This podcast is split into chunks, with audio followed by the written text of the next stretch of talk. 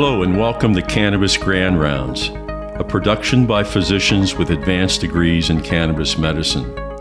Your hosts, Dr. Lee Vinocur, Dr. Les Matthews, and Dr. Hal Altman, will offer unbiased medical cannabis education for healthcare providers and the motivated public. Our content is selected with the objective to fully explore cannabis as science and medicine and pledges to reflect current cannabis knowledge with no hidden agenda nor sponsorships. Hi, and welcome back to Cannabis Grand Rounds, your information source on all things medical cannabis and therapeutics for healthcare providers.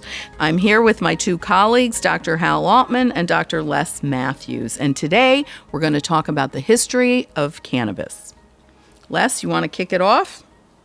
I sure will, Lee. Thank you. Uh, in this, our second podcast, we're going to delve uh, into the history of cannabis. And we thought it was uh, a, a, good way to do this by talking about the history of cannabis uh, prior to the uh, early ni- early 20th century. Uh, there was a lot that transpired in the uh, early and mid 20th century that impacts cannabis and, and regulatory issues that we still face today. And we will get into that in a subsequent podcast. But today we want to talk about some of the real early history of cannabis, which we think is important for everyone to understand because it lays the foundation for where we are today. Um, Lee, would you like to walk us through some of the early milestones in the history of cannabis? Yeah, it's actually pretty interesting, guys. So, you know, prior to the modern era, actually the classification and taxonomy of cannabis actually had a controversial debate back in the 18th century when Linnaeus, a plant botanist, named cannabis sativa L, saying it was a single species, while another prominent botanist at the time, Lamarck, described the strain from India as a second species, calling it cannabis indica lamb. And, you know, back in the day, they only had the morphology of the plant to go by. Um, so they didn't know the genetics. They couldn't talk about it. We didn't even know what was in cannabis until um, the late 19th century.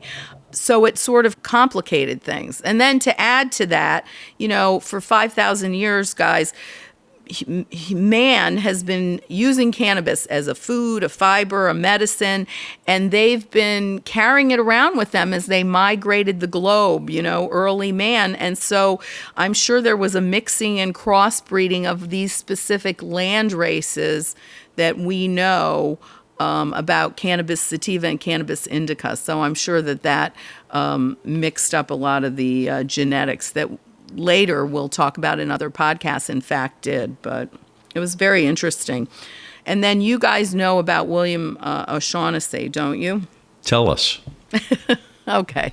Well, he he was uh, a physician. I think he was Irish originally, and he went out to India and he brought back um, the strain of cannabis from India, which they called indica, and he. Um, brought it back and started treating people uh, for rabies and tetanus, and he used it. And even in the uh, early part of the 19th century, there, you know, when we had compounding pharmacies, um, there were companies like Eli Lilly that made tinctures of cannabis. And it was part of, you know, in the later part of the 18th century, a group of doctors got together and formed the U.S. Pharmacopoeia to create standards of all medicines, which they still do today. And it was on their monograph, uh, cannabis, the tincture of cannabis. So it, it was a well used medicine in the later part of the 18th century.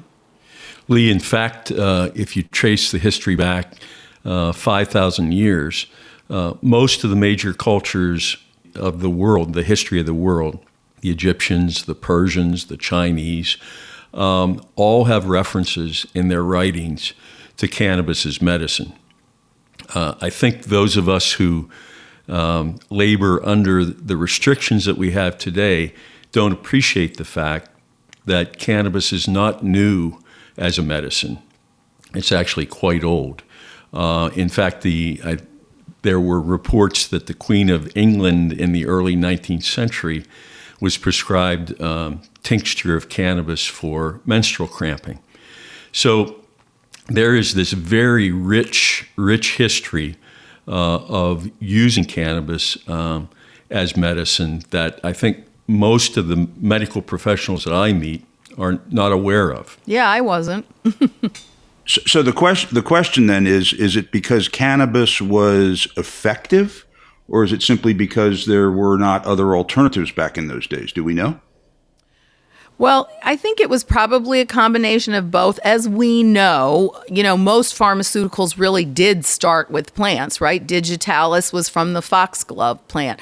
And what's interesting, and I know we'll talk a little bit as we get into the early 20th century about some of the regulations and the financial constraints, but think about it. We didn't even know what was in cannabis until the 60s with Dr. Raphael Mechoulam isolating THC. So nobody really knew what was active about it.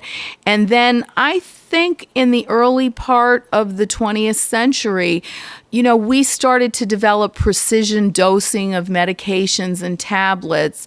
And it sort of fell out of favor because of a couple things. One were financial penalties associated with it, and also this advent of precision dosing and medications, and the fact that we didn't understand what was in it either. And it eventually fell out of favor until like 1942, I believe it was finally taken off the U.S. pharmacopoeia as an official um, medication. So I think that was part of the problem too. And I know we'll talk about the penalties um, shortly. Hal, anything else? Yeah, Lee, I, I think those are great points. Um, it's impossible to look at cannabis as a medicine without looking and being a, uh, um, open to uh, all the influences that medicine as a science uh, was undergoing at the end of the 19th early and beginning of the early 20th century. Um, medicine as a science really uh, wasn't known until then, and it was only uh, as science was applied to medicine that we really came into the modern age. If you think about cannabis, um, it's botanical medicine. Um, it has uh, over 500 different active, potentially active ingredients in it.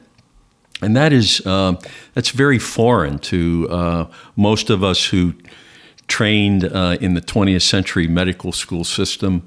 Uh, there is a penchant for uh, individual compounds and being able to take a look at how those individual compounds create their effects. Uh, and uh, as, as we'll talk about, I'm sure at some point in the future, the term used in cannabis is the entourage effect, which relates to the fact that in addition to THC and CBD, there are hundreds of other potentially uh, active ingredients that could be um, producing its effects. Yeah, I think that that is very important.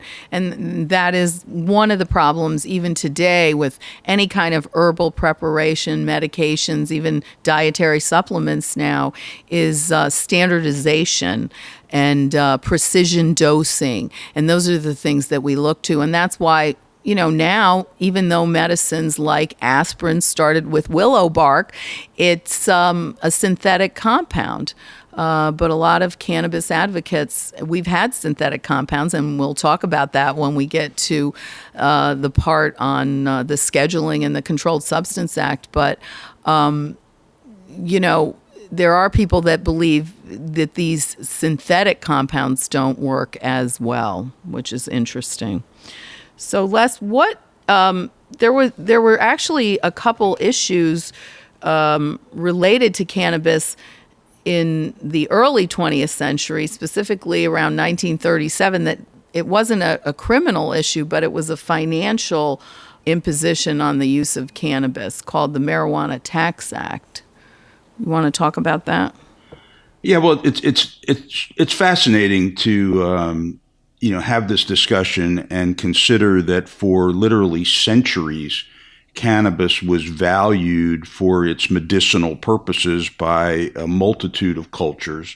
And then somehow, starting in the early uh, 20th century, uh, particularly in the United States, um, that pendulum began to swing pretty rapidly and pretty dramatically. And uh, cannabis became uh, stigmatized and there were a number of both um, social, societal, and racial implications associated with that stigmatization. Um, but the early efforts uh, by the United States government to restrict cannabis were taken in the form of taxation. Uh, not regulation or restriction in the pure sense of the word. So, uh, various uh, legislative acts were passed which imposed very punitive taxes on the importation, use, and distribution of cannabis, such that it, it almost effectively prohibited uh, more widespread use or acceptance. And that formed the groundwork for what transpired throughout the uh, early and mid 20th century that got us to where we are today with cannabis as a, a Schedule One drug. I think we'll we'll leave it at that point for this session.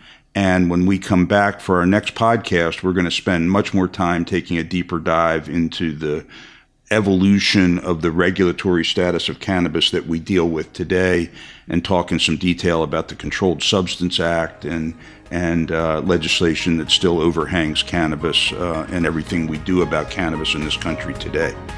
Any final thoughts? I think it's a good start. Thank you, guys. We'll, we'll be back. We appreciate our listeners uh, being with us, and we'll look forward to talking to you again soon.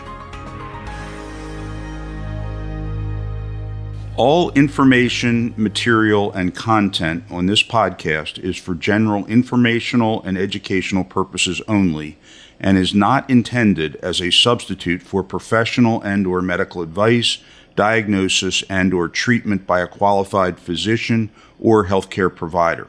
No doctor-patient relationship is formed. The use of this information and any materials linked to this podcast is at the user's own risk. Cannabis Grand Rounds LLC does not offer personal health or medical advice. If you have a medical emergency, call your doctor or call 911 immediately.